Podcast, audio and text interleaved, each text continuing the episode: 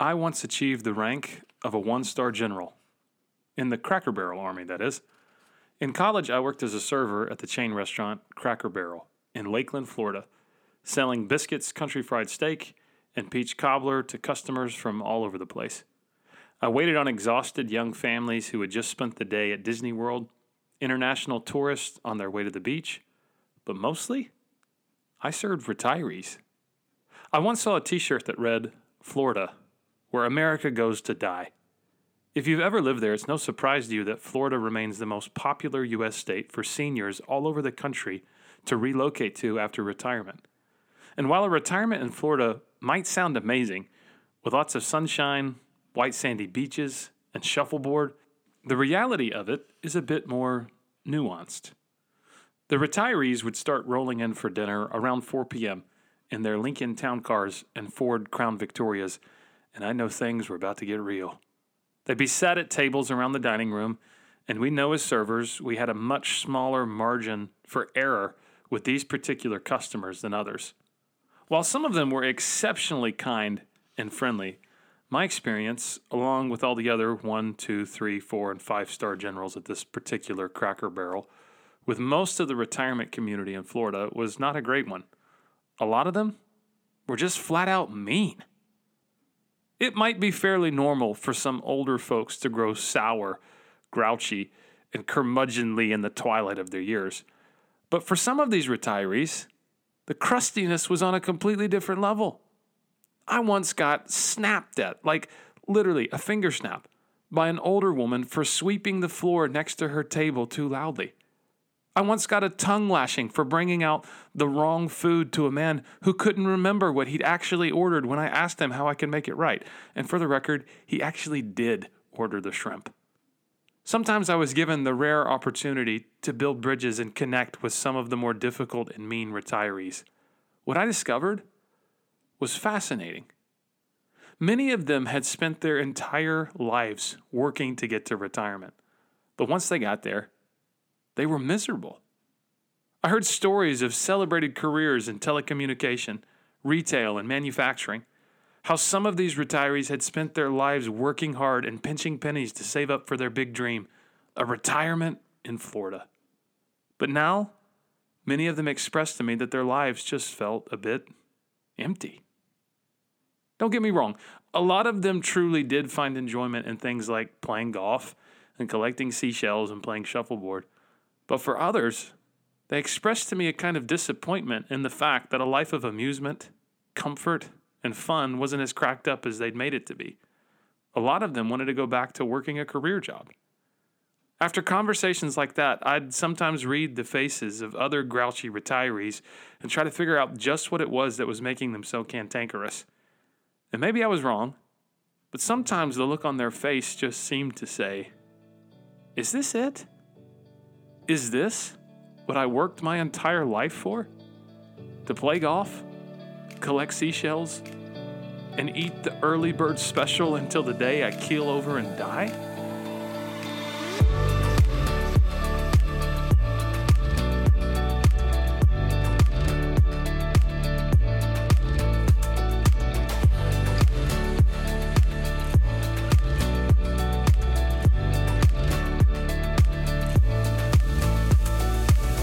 Welcome to the Committed Masculinity Podcast, a limited series that explores the issues and challenges facing Christian men who are serious about Jesus' invitation to be a disciple. On each episode of the series, we will review the content of each chapter of the book, Committed Biblical Masculinity, and then discuss the issues of each episode with a special guest. On today's episode, Chapter 7 Live a Life of Purpose. Cracker Barrel, Radiohead, and a life that actually matters with special guest Mike Sanchez.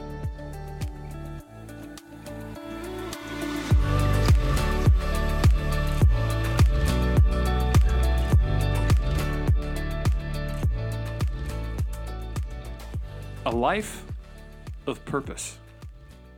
In every one of us, there is a desire for more than just existing and getting by. We want to be alive. We want to live fully and chase after and achieve dreams.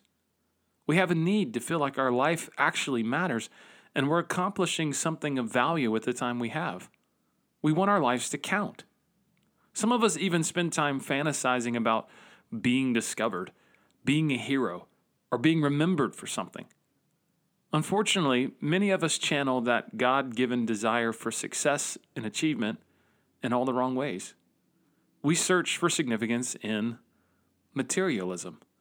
Life is about making enough money to be happy. Hedonism. Life is about having fun, pleasure, and a good time. Moralism. Life is about being a good person. Humanism. Life is about caring for people and making good friends. While making money, having fun, having good morals, and having friends are all good things, ultimately, you and I were created for so much more. See, each of these things can add some level of fulfillment to humanity, but in and of themselves, they can't provide your life with the kind of meaning and purpose you long for and are hungry for. That is, unless they're built on the foundation of something greater. A life devoid of a God glorifying, eternal purpose will be a life without significance.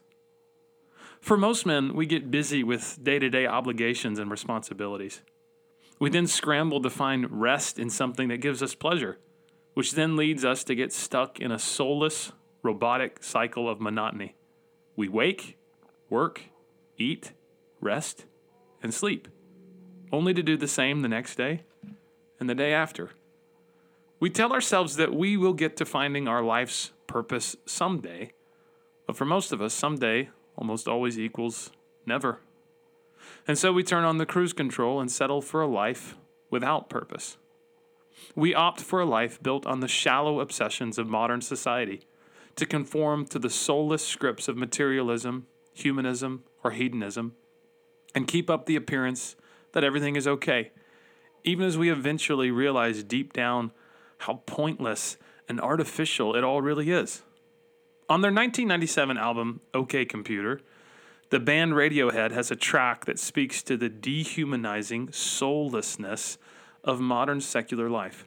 In the song Fitter, Happier, a synthesized computer voice reads lyrics over sampled music and background sound, giving a checklist of slogans that describe the ideal life of a modern man fitter, happier, more productive, comfortable, not drinking too much, regular exercise at the gym three days a week, getting on better with your associate employee contemporaries, at ease, eating well, no more microwave dinners and saturated fats, a patient, better driver, a safer car, baby smiling in back seat, sleeping well, no bad dreams. Music journalist Annie Zaleski describes how the song then takes a rather dark turn.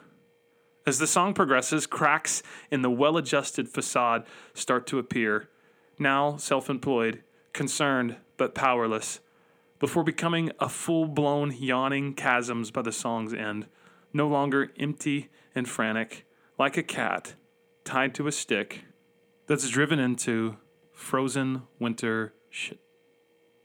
It's emblematic of how madness can subtly creep in and infect the soul, as well as external relationships.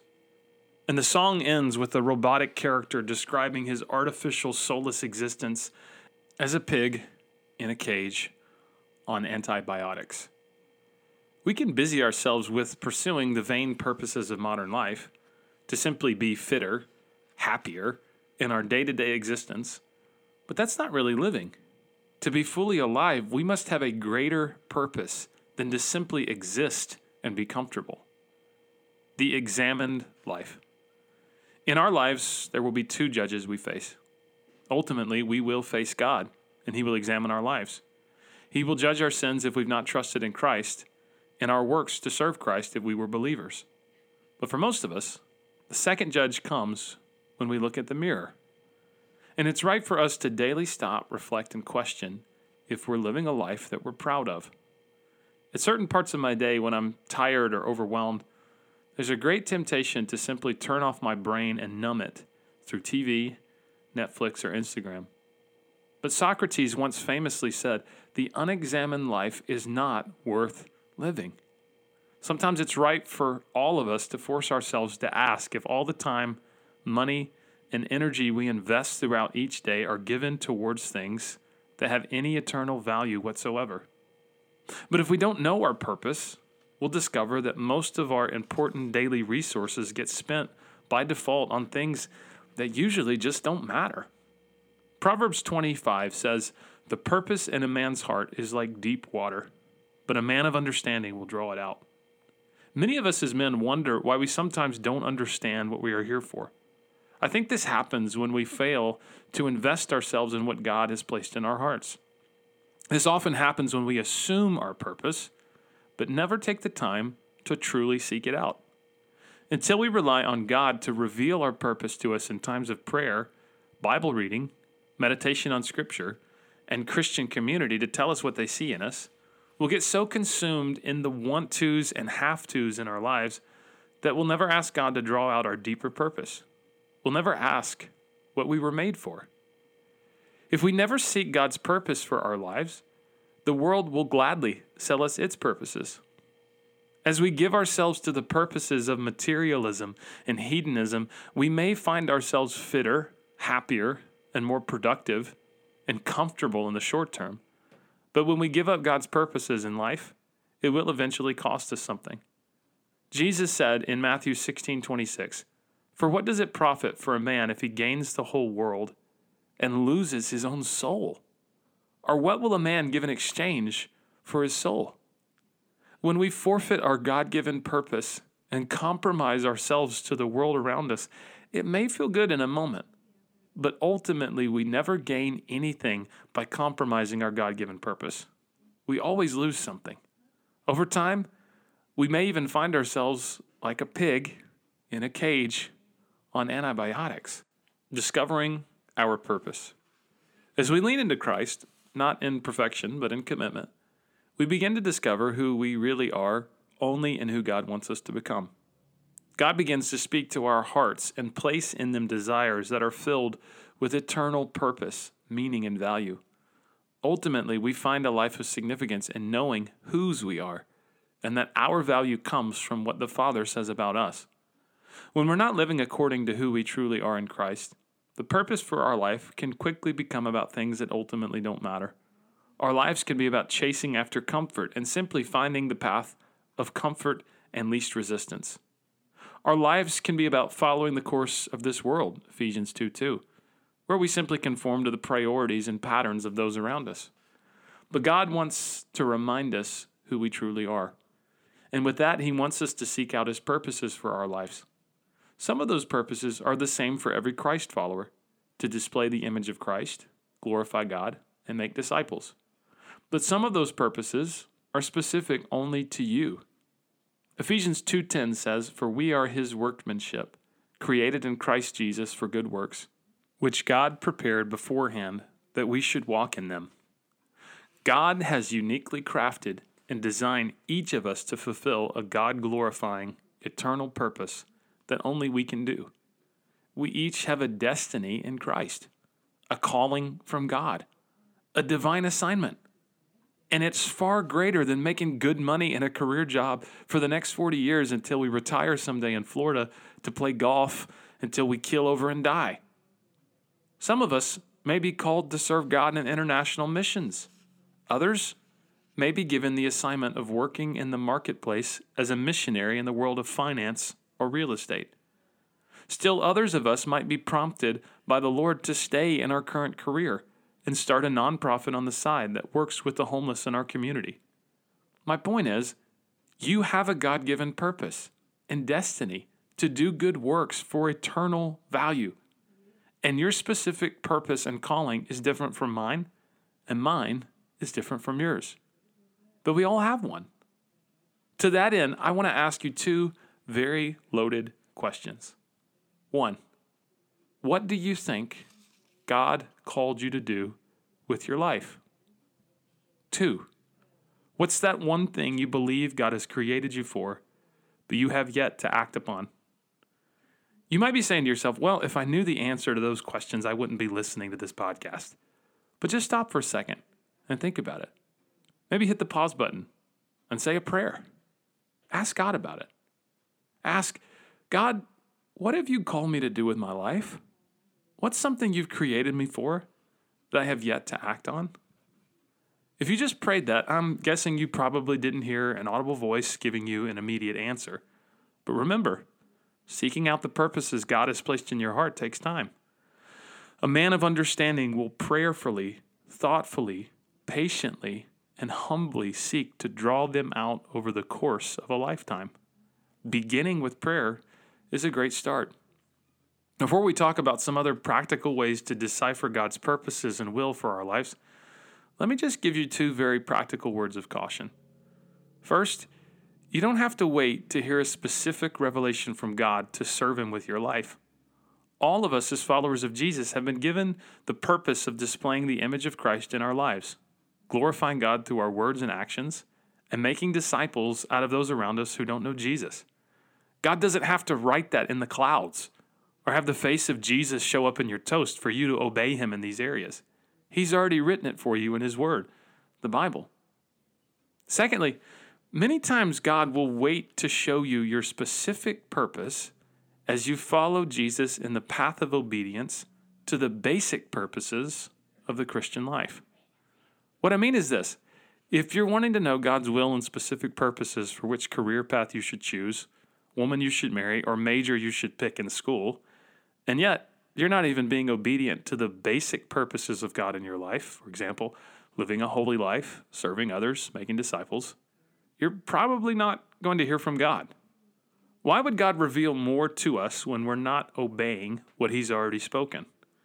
Instead, we need to focus on obeying what He's already called us to do. Share the gospel with that unbelieving coworker. Serve God in that ministry in your church that really needs some help. And as you obey, pay attention to what the Holy Spirit may speak to your heart.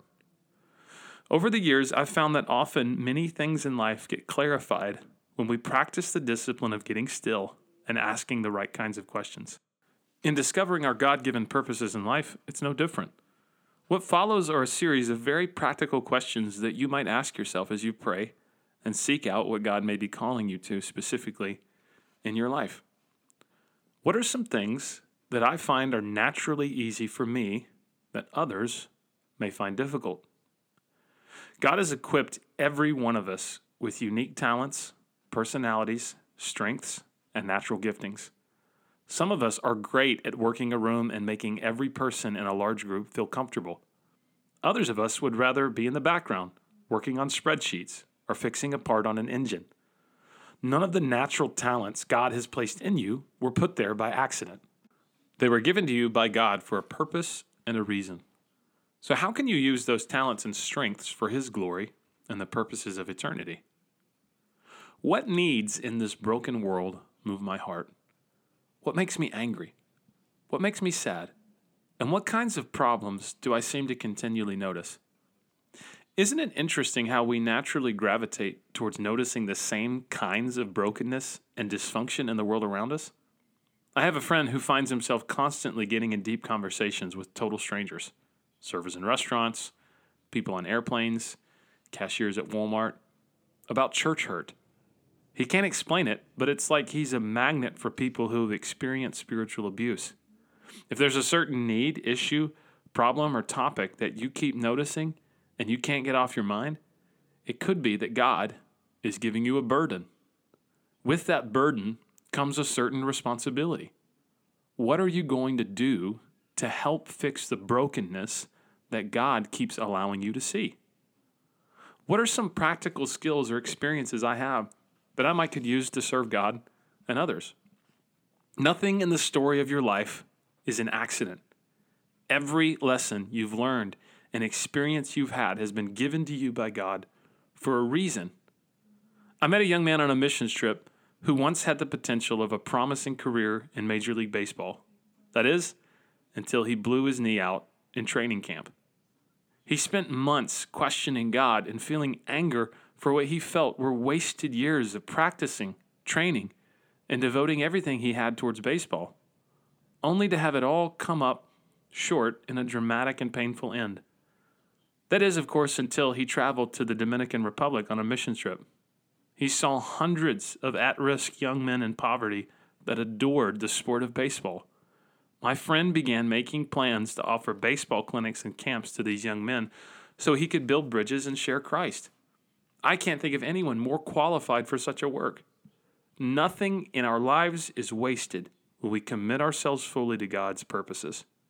So, what experiences has God given you that you might use to serve others and glorify Jesus? What desires to serve has God placed on my heart? Unlike Buddhism, which teaches that desire is the primary cause of suffering, Christianity tells us to put to death our destructive desires, Colossians 3 5, and allow God to transform our minds and hearts to give us healthy ones, Romans 12 2, Psalm 37 4. As God renews our minds and we delight ourselves fully in Him, He gives our hearts new desires and passions to glorify Him and serve others. So, what are those passions God has placed on your heart? What do others within the church see in me?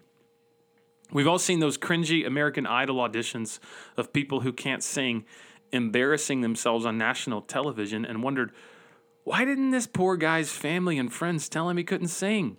Or why didn't this guy ask his family and friends if he could sing before he embarrassed himself in front of the entire country? We're not good at everything we may think we're good at.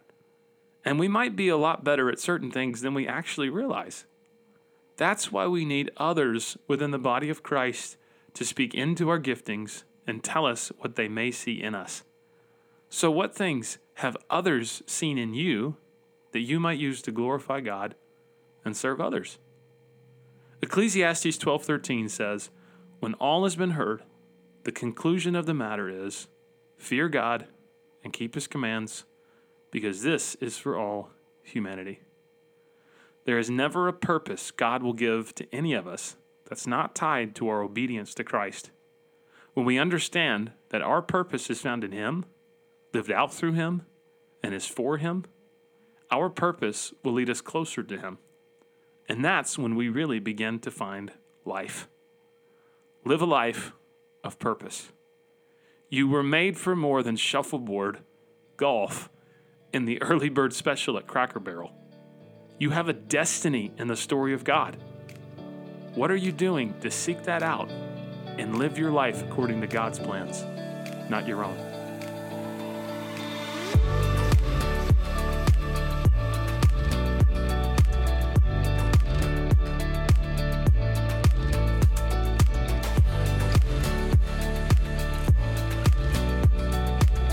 So my guest today is none other than my friend Mike Sanchez. I can't believe I get to sit down with the one, the only, the Mike Sanchez. You're Mike, crazy. how you doing today, man? I'm wonderful, brother. How about yourself? I've got a little bit of the Barry White thing going on, so Nice. That's good for podcasting. yes. Not good for anything else. I can't. I can't yell at my kids if I need to get their attention, but uh, I got this thing going on. So It'll work for now. yeah, it'll work for now. Yeah, hopefully. Uh, so Mike, I met you, man, probably eight years ago, seven, eight years ago. Yep. We met under some of the most unusual circumstances. Yes. Um, you came to my office one afternoon in January, I believe it was. You came to my office with three hundred dollars and a Ugandan phone charger and some Ugandan shillings. You laid your hands on me, you prayed for me, and then you left. And I said, "Who in the world is that guy?" so, uh, tell us a little bit about yourself, and we'll get back to that story. We'll circle back around to it. Well, my name is Mike Sanchez, and um, I was uh, grew up in a little bit of a tough situation. Was a little bit uh, very broken, and didn't come to know Christ until much later in my life. I became a believer around the age of 28, and um, through some lots of people reaching out to me and sharing sharing God's love with me, I just was not willing to receive it for so long. So, you grew up in a tough situation. Your your childhood had a lot of challenges. You've shared some of those with me. Yes, yes. Uh, you know, it was overall my family was good. Um, there was just some tough circumstances between my father and I, and and through that, I chose to I chose to leave the house at an early age of fifteen. Yeah, you got married pretty young too, right? Yes, uh, Erica and I got married when I was twenty one and she was nineteen. And we're coming up on 25 years of marriage now in June. Yeah. And you were a semi-professional soccer player at one point in your life. Is that right? Yeah, well, I, I had the offer to go full full blown pro, believe it or not. Yeah. And six months before, well, when I got the offer, in six months, Erica and I were supposed to be married, and they, when I asked, they said that she couldn't be with us or travel with us for at least two years, and uh, so I said no. And to be honest, it's probably one of the best decisions I could have made. Yeah, but you can always talk to young guys and be like, you know, I almost was a professional athlete. Yeah, yeah, yeah.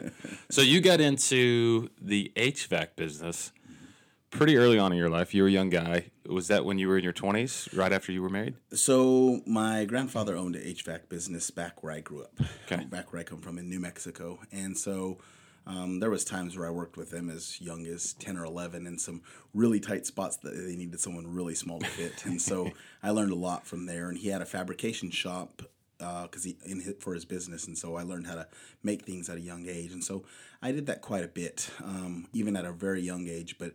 When I left from home, um, it took several years before he would let me work for him again. Yeah, yeah, yeah. So you you kind of went off on your own, and is that how that started? You you went off on your own after working for your granddad?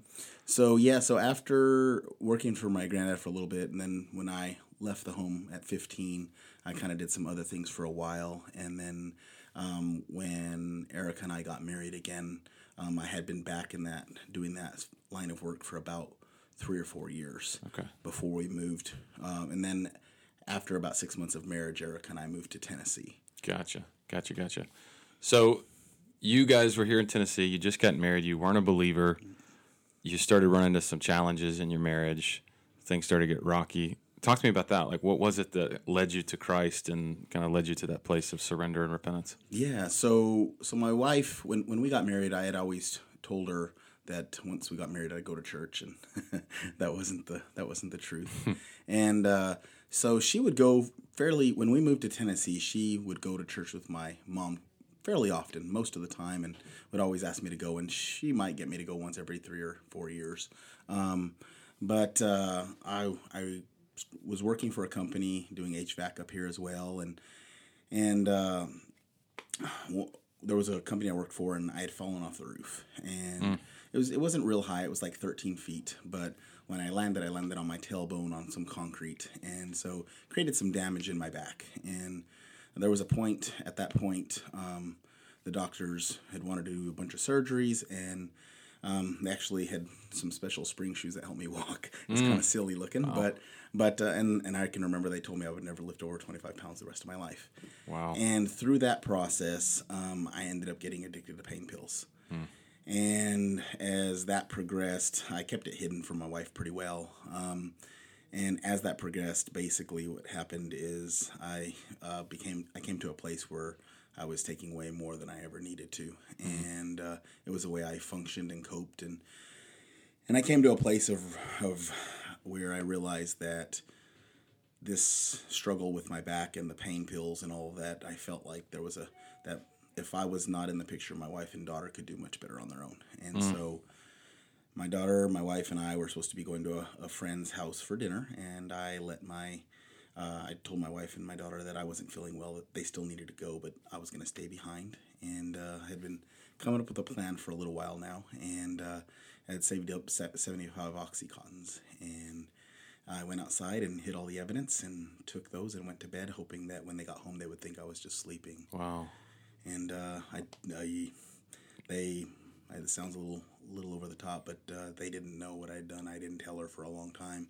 Um, The next three months were really, really, really rough. Um, but there was a point in there uh, during that that three months, and, and I can't remember exactly when, but my wife had laid a Bible on my nightstand, and it was realistically probably the first time I ever read something out of a Bible. Um, And I opened up, and I, I believe I opened up right away to Matthew. But when I was reading that night, that first night, I was reading out of Matthew chapter twenty-five, starting at verse thirty-one, where it talks about separating the sheep from the goats, and, hmm. and something with that scripture really resonated with me. And, and I said, God, I don't even know if you're real, but if you are, I, I would like to give my life to you and follow you.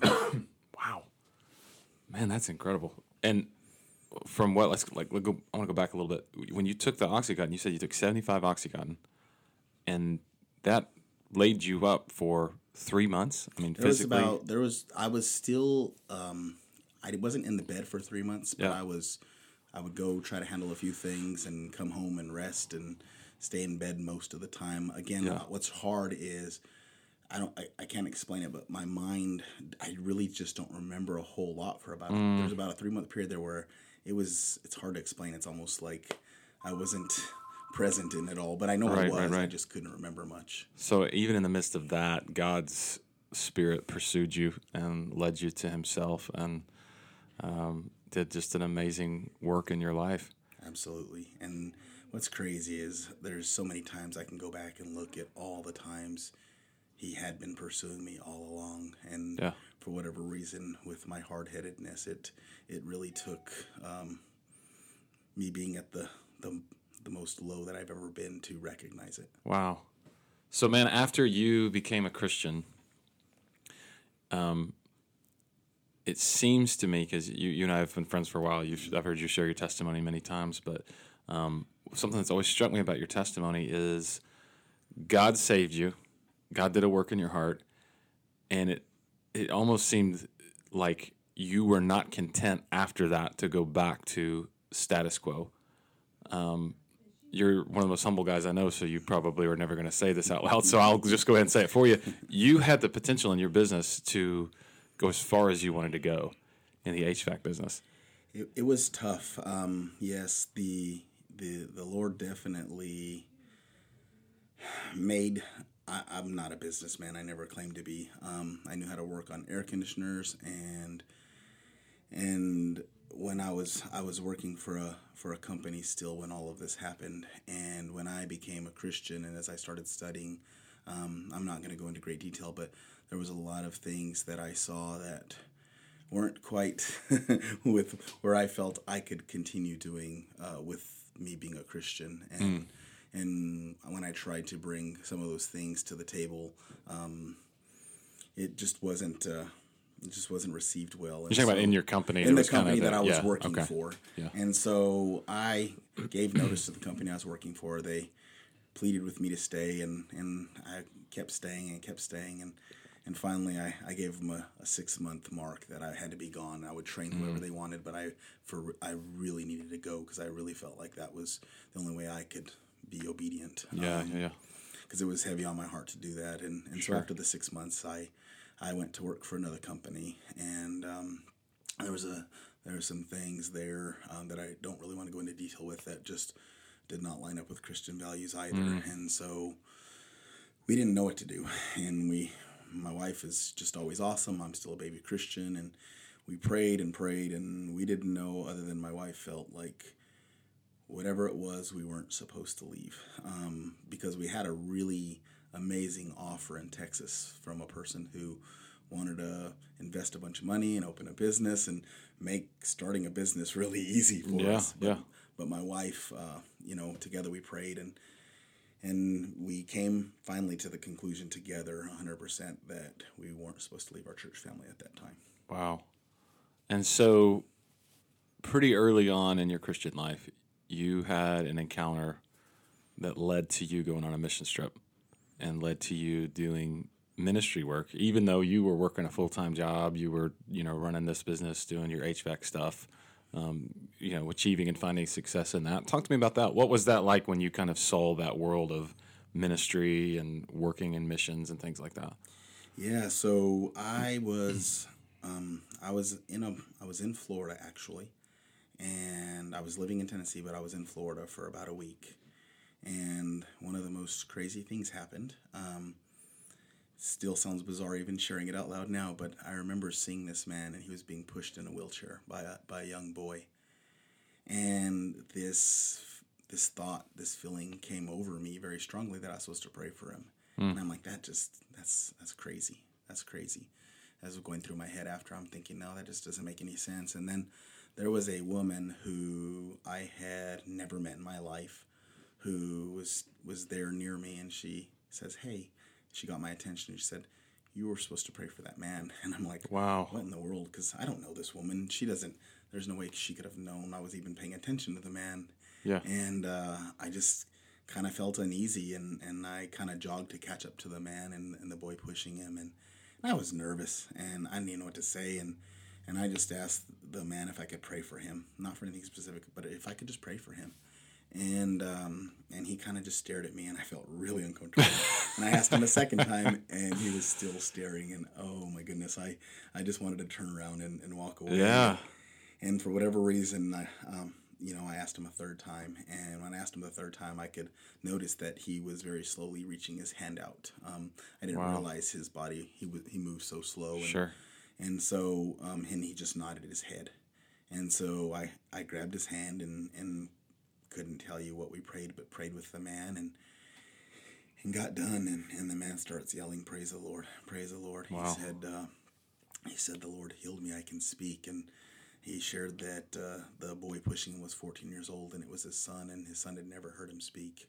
Oh my that he was goodness. mute um, for a long time. I don't know why he became mute. Yeah. but for whatever reason the lord healed that man that day. Praise God. amen And that was like a shock to you. You've never seen anything like that. that was no, you most certainly had never done anything like no, that. Yeah. No, well, and, and to, you know, even a little bit crazier with that same man, uh, five minutes later, this man got up and walked out of his wheelchair. And Wow. Everyone is freaking out, and, and they started talking about like calling people, and, and they called the news, and I left. I, I, I snuck out of that place and got out there as Wow. quick as I could. I didn't, my mind, I was just in disbelief, didn't even Sure. know what to think, what I. You had no framework to i- comprehend that, No, and- not yeah. at all. Not at all. And so that kind of opened up a whole new world for you to go, man, if this is what God is able to do, Well, yeah. Well, what happened was about three months later, um, I got a message through Facebook Messenger from a guy named Onlay, and he was a he's a he spends most of his life evangelizing other countries, and he messaged me asking if I'd be willing to have a conversation with him, and and uh, I didn't respond right away, just 'cause I never knew who this guy was. It's Facebook Messenger, you know, and so I finally messaged him back and told him I was willing to give him a phone call, and so I called him and we talked and um, he shared that he had been having these dreams and visions that the Lord had told him to take me with him to Uganda, and and I'm like that just doesn't make sense to me, and and uh, I said how how do you like how do you even know how do you know who I am? And he said, well, he said three or so months ago, he said I was in Florida and I witnessed uh, you praying for a man and God healing him. And Wow. he said, and you disappeared and couldn't find you. He said, and I've, you know, I didn't think a whole lot. He said, I was amazed, but I didn't Yeah. think about you a whole lot. So let me ask you this. Sorry. Was that a church service that you had prayed for that guy? No, It was just a random. in the streets. Oh my goodness. Yeah, it was just. How extremely crazy is that, man? Yeah, I know. Extremely random. Wow. So he had heard about that somehow, some way about. So he was there and he witnessed it. That man happened to be Wow. there. Him and his wife happened to be there at the same time. So one would say that's coincidence. One could also say that's not coincidence at all. Yeah. Absolutely, absolutely. And, and so what's so crazy was he he shared with me that when that happened, shortly after he had the visions and the dreams, he said that just kept he just kept on, and so he finally kept searching until he could, till he somehow found out who I was. Wow. I don't know how hard that was. I don't know what it took him, but it said Yeah. it took him a while. Um, and you know, this is going to sound really over the top, but but what's amazing was so the woman who told me I was supposed to pray for the man. It turns out later I didn't know it at the time, but it turns out later on that was his wife. That was Onlay's wife, who Wow. was the evangelist, and and so in that same time frame, I had a within I don't remember exactly the timing, but within three or four weeks before or after, I don't remember now. Um, I got a another message too through Messenger, and it was a different. It was Kathleen was her name, but it was a different last name, and uh, she had she had reached out and asked if I would be willing to do an an interview on uh, TBN station out of Colorado for pray, for a show called Praise the Lord. Wow. And she wanted me to share about what happened in Florida, and I, Yeah. I told them absolutely not. I just wasn't comfortable sharing that. Yeah, yeah, yeah. Um, and she said, "What would you share?" And I said, "I, I would, I can share the testimony of what God's done in my life." And so, uh, and and at first, and to be honest, I told her I didn't want to, um, and she asked me to pray about it. And when I got off the phone with Anlay about Uganda, him telling me I was supposed to go to Uganda, I said no, and he said, "Would you at least pray about it?" And to be honest with you, just to get him to be quiet, I said I would. Yeah. And I told my wife about it because I thought it was crazy. And yeah, yeah, yeah, yeah, yeah. I didn't give any more thought to, to going to Uganda. I really didn't. Wow.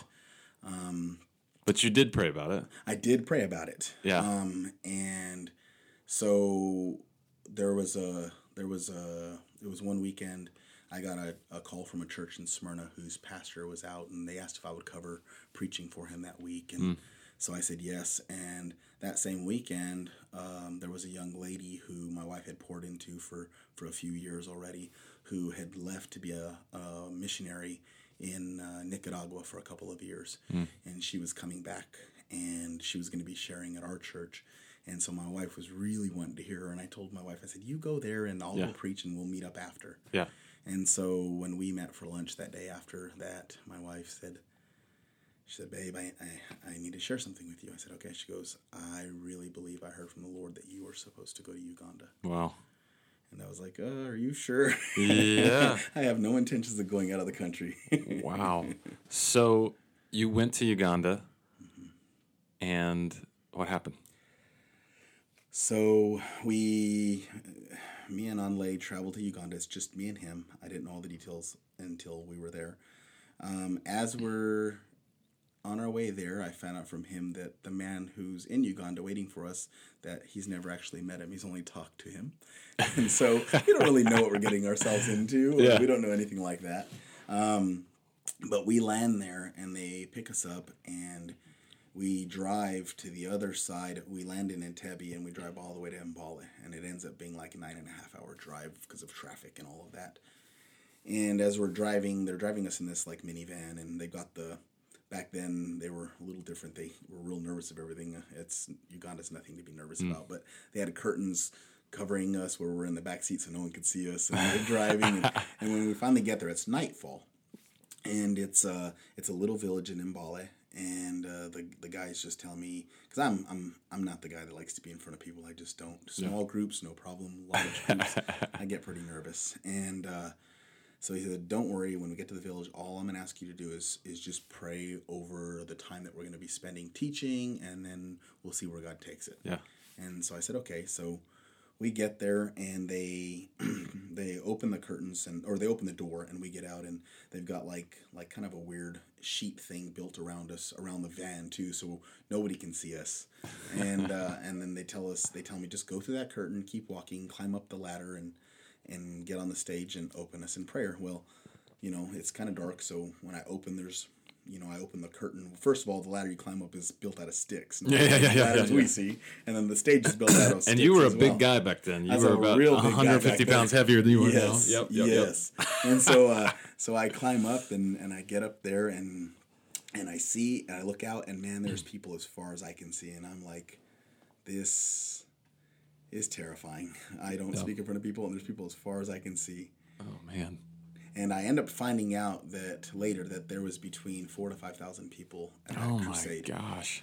And so I began to to open us in prayer, and um,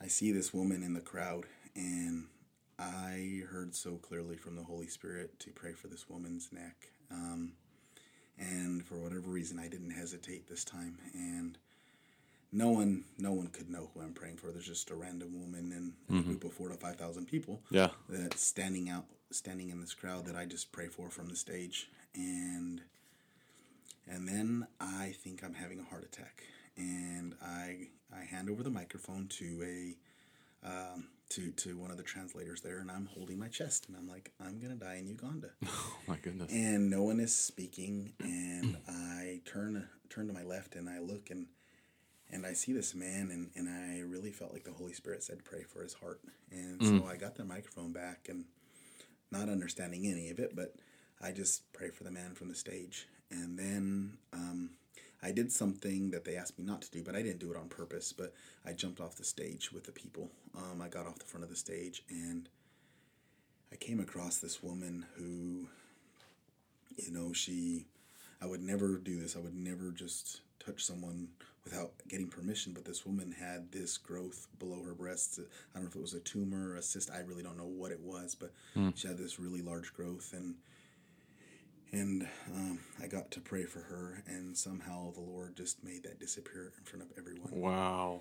And then there was this woman uh, carrying this or uh, pulling her little boy through the crowd, and and I got and got to.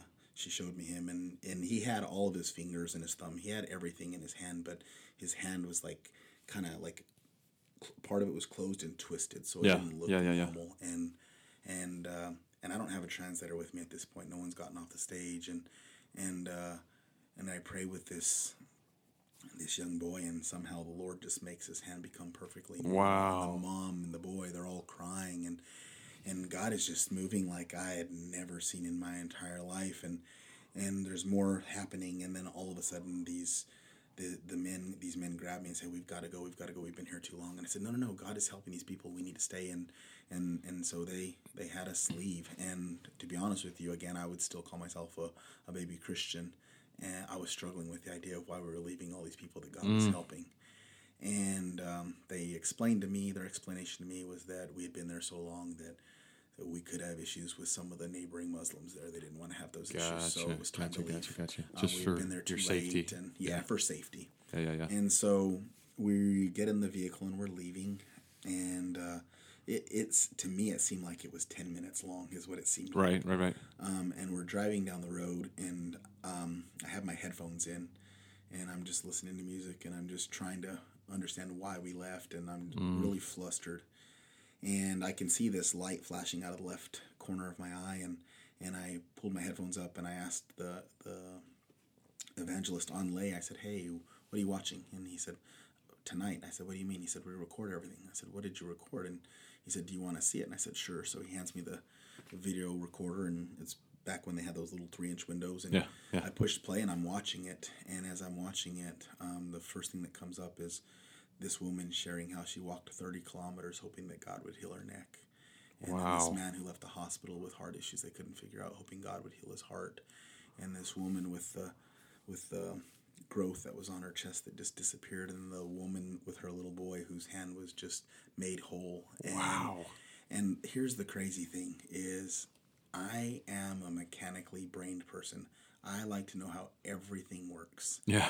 and I'm the biggest skeptic that ever lived, and I I'm skeptic of everything, and I truly believe that had God not done, had God not done it the way He had, I may not have believed because Yeah. what was so crazy to me was the woman with the neck. There wasn't a single person there that could have known who I was praying for. Yeah. no one because it was in a random crowd. Oh, sure. Four or And five then- thousand people. yeah, yes, it's kind of and hard. then in the man with the heart, there's no one that could have known. Only I was the only one that had saw him. Yeah. So for them to come forward when I didn't even know they were doing testimonies because I was praying for others, and then the woman with the tumor or sister, whatever it was, and then the little boy, and and Wow. that that changed everything for me I'm sure. Um, because I saw the impact it had. Not just you know, and and I praise God for the healing. It is absolutely amazing. But what impacted me the most, because that was the first day in that village, was the follow up and seeing the number of people who gave God the glory and wanted Wow. to be followers of Christ. So you're there in Uganda. You're not a full-time Christian minister. You're not an ordained pastor. You're you're still a baby Christian. You're you're Mike the HVAC guy, Yes. right? I mean, 100%. and you're you somehow on on some leap of faith decided that you were going to take this cold call from an evangelist to go to a developing country on the other side of the world, and then you see God show up and just do these amazing miracles Yes. when you came back home and you started going back to work on Monday, what was different about how you viewed your job and how you viewed your purpose and how you viewed everything? what really impacted me was I, I, I feel like I really truly realized the need the people had for the gospel and hmm. how there was so many people even in America that don't know Jesus Yeah. and you know it was like it was like I was still doing HVAC, but it became more about evangelizing my customers. Yeah, yeah, yeah, yeah. Fixing their units. So fixing their units was just a tool I had to have their ear. right, right, right. So, you know, the chapter of the book uh, that we're talking about today is living out your purpose. You had every opportunity to chase after the American dream.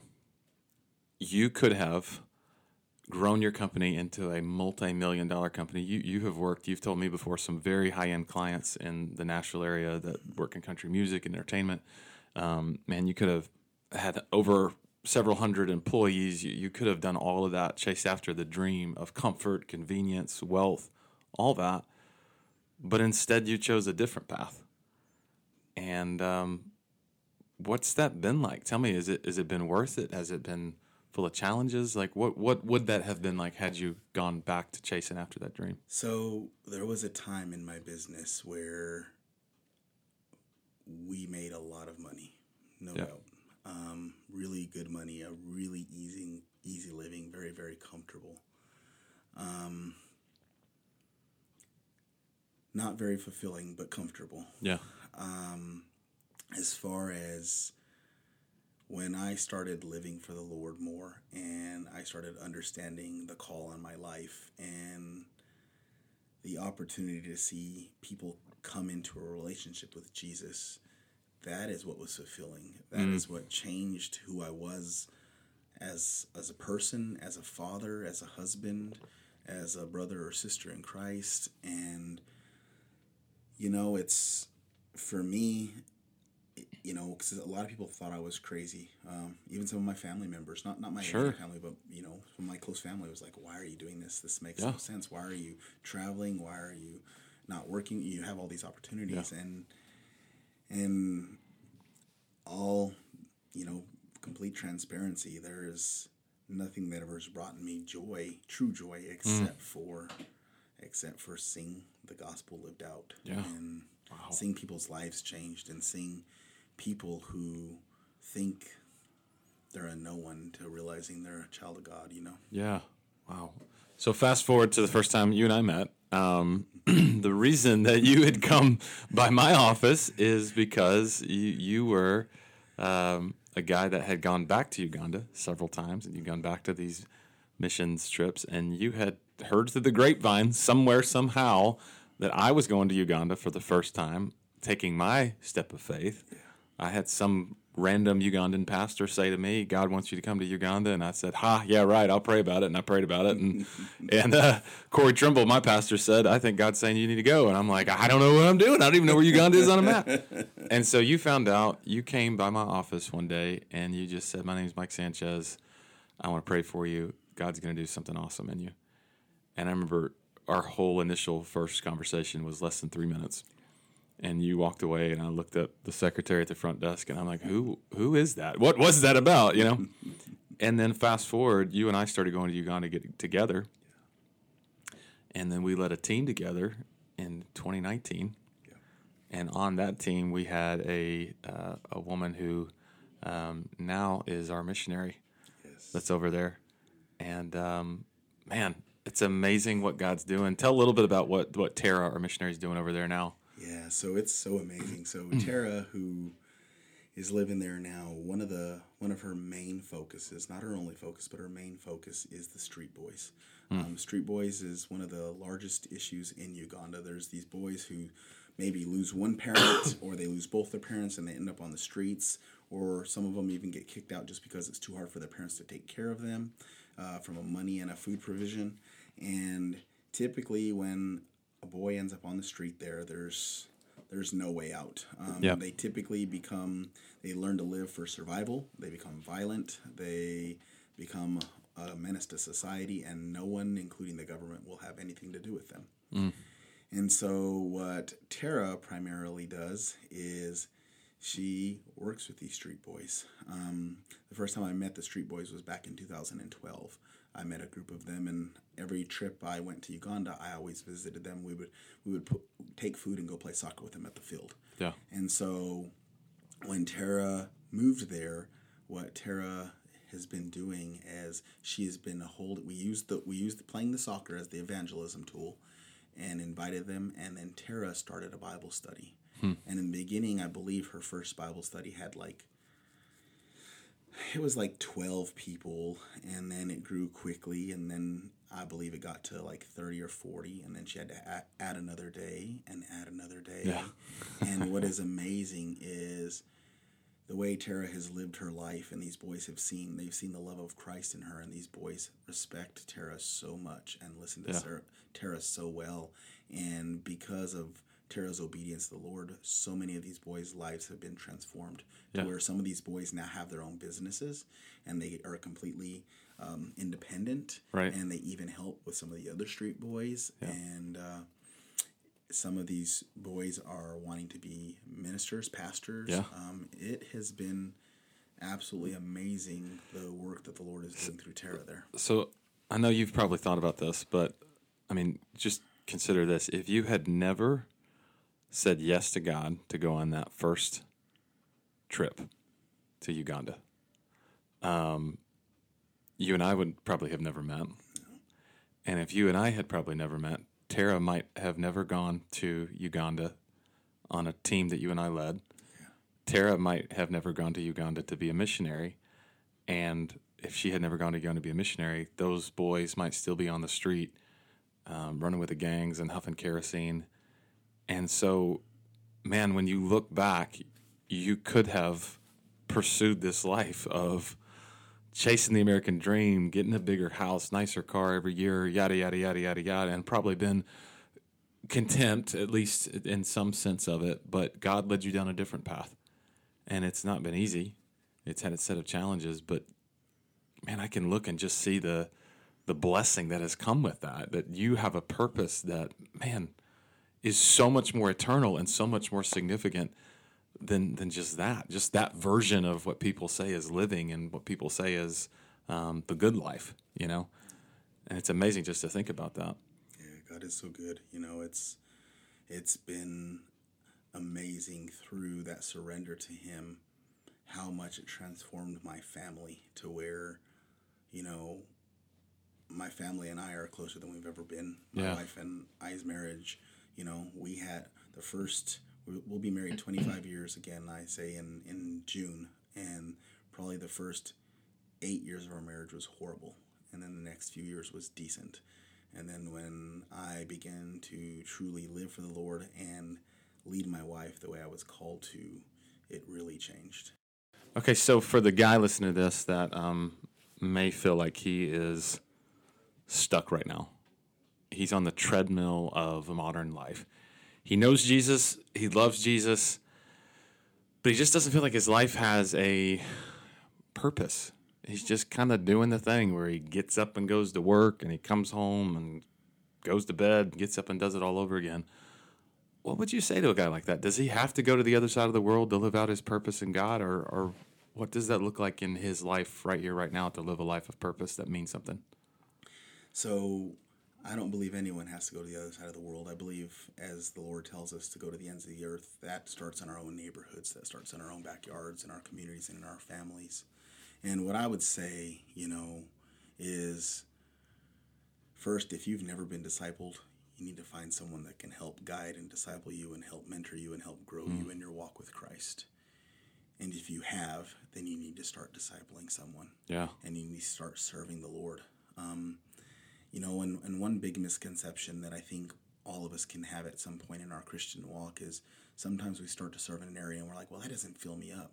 Um, unfortunately, or fortunately, however you want to look at it, you know, serving isn't to fill us up. Serving is to fulfill the call of the Lord on our lives, and Wow. and through that, and when we see that, we'll begin to receive a joy, and it will be fulfilling. Yeah. Because it won't matter if we don't like doing it. We'll do it, and we'll see it glorify God, and and through that, we will get the the joy and the feeling that we're looking. yeah. So really, like in the kingdom of God, it's everything in reverse because the world says, "Hey, to get fulfilled, you gotta you gotta take what's yours." In the kingdom of God, Jesus says, "If you want to find life, you got to be willing to lose it. You got to take the cross. You got to be willing to die. You got to be a servant of all, and that's how you find life."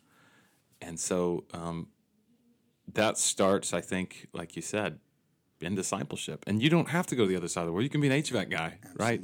You can witness to your clients. You can witness to the guys that are on the job site with you. You had a lot of employees that weren't Christians, right? Yeah, and so I had I had a, a I had a, a- one guy that was a, a hardcore atheist that, and God did a, an amazing miracle in his life, but he ended up becoming a Christian. Wow. And you know, and what was one thing that was really neat, you know, it's it seems a little silly, but it was pretty neat is that I always shared my faith with people. I believe I was called to do that, and as I grew in my walk, I would do that.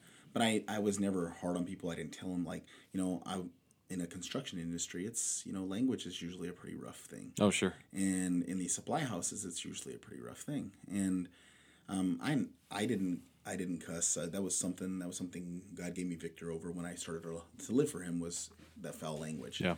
And uh, and so in these supply houses, I was, you know, I didn't beat people over the head with the Bible, but they all knew where I stood in my faith, and I Yeah. never told them don't cuss or I never said any of those things. But what was amazing was over time these supply houses were pretty neat because when I go in there, you you really believe it or not, just out of respect for the Lord, a lot of them would not. That you wouldn't hear cussing. They would all, you know, I'm the weird guy that before Jesus wouldn't do this, but I walk in the supply house and everyone's hugging each other. We're all giving each other hugs, you know, in a, in a, in a construction type place. And and what was crazy was the number of people in these supply houses that ended up going to church. Wow. You know, just through something simple, through just hugging them and Yeah. Yeah. Yeah. sharing Yeah. Yeah. sharing about church or Uganda or whatever with them. You know. Yeah. Mike, there's two things that I love about you that are um, just incredible that God's given you that that mark um, just your presence in the life of anybody you meet. Number one, you're a hugger. If anybody you meet, I think even that first time I met you, you just gave me a giant bear hug and you squeezed me. I thought my ribs are going to crack, and I was like, "Who is this guy?" Right? Um, but then, secondly, you are so incredibly generous with your time, um, with the things that God has given you.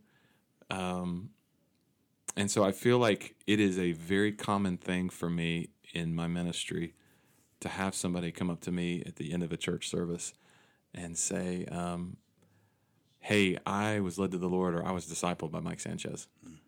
And um, your reach and your influence um, was not limited by your profession. As a matter of fact, most of the disciples that you've made and the people you won to the Lord, you did it on the job site. And um, they're always marked by the fact that they're a disciple of Sanchez is because they hug too now. and so that's your calling card. I can tell somebody's been discipled by you because they're big huggers. Um, but man, that's always just been such an inspiration to me. And and my prayer is that so many guys listening to this and so many guys that are reading the book can understand, man, you don't have to be a pastor to serve God in ministry. You don't have to be a missionary to serve God in ministry. You can be who you are and you can live out your life's purpose and your life's calling through wherever it is that God has placed you. And um, so, man, I'm just I'm grateful for you. I'm grateful for uh, our friendship and it's taken us to the other side of the world together and It's been awesome. we friendship. yeah and we've learned new ugandan phrases together i have i have tufu, tufuke wano uh, on my wall here in my office because of you so which uh, it means don't urinate here if you're wondering. If you, so if you want to know the story i'll tell you that sometime. But uh, mike grateful for you man. Thank you so much Thank for uh, hanging out with me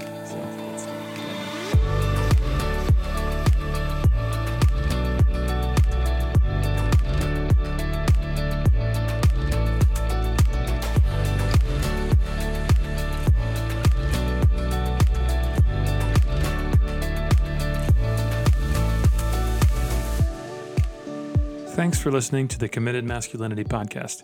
If you like what you've heard and you want more, head over to Amazon and pick up your copy of the book, Committed Biblical Masculinity. Please give this podcast a share, leave us a review, and tune in next time. Thanks again for listening.